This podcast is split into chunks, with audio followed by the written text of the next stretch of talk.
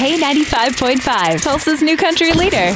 From Tulsa to Nashville, if it's happening in country music, you hear it first with Cait and Bradley's Country Now. It's brought to you by River Spirit Casino Resort. So we are still in the midst of awards season. Last night was the Grammy Awards. Lots of your favorite country artists in attendance, giving some stellar performances like Carrie Underwood, Brothers Osborne, and Chris Stapleton, who actually all took home awards last night. Chris Stapleton conquered the night, taking home three trophies: Best Best Country Solo Performance for You Should Probably Leave, Best Country Song for Cold, and Best Country Album for Starting Over.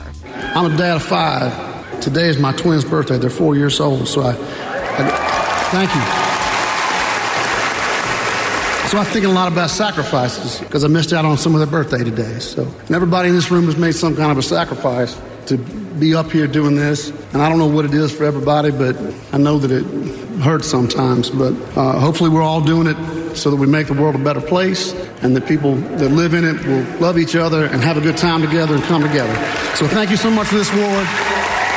Dave Cobb. I'm telling you, with all the trophies he's been winning lately, he's going to have to have a whole room reserved just for them, but it is definitely an honor well-deserved. Carrie Underwood took home the win for Best Roots Gospel Album for her album, My Savior, and Brothers Osborne taking home the trophy for Best Country Duo Performance for their song, Younger Me. Wow. I want to thank, I, I know I want to thank my wife, I want to thank our management who's over here, I want to thank my little brother. This is a song called Younger Me. I think if I want to thank somebody, I want to thank my younger self for just pursuing this. You know, we all have a, a younger self in us.